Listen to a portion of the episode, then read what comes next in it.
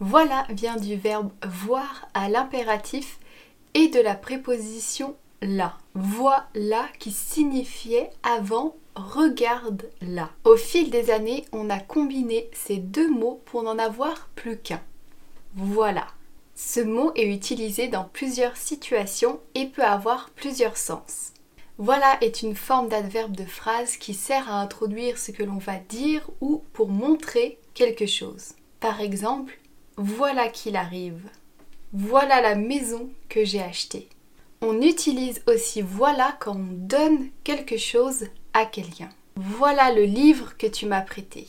Voilà votre plat, madame.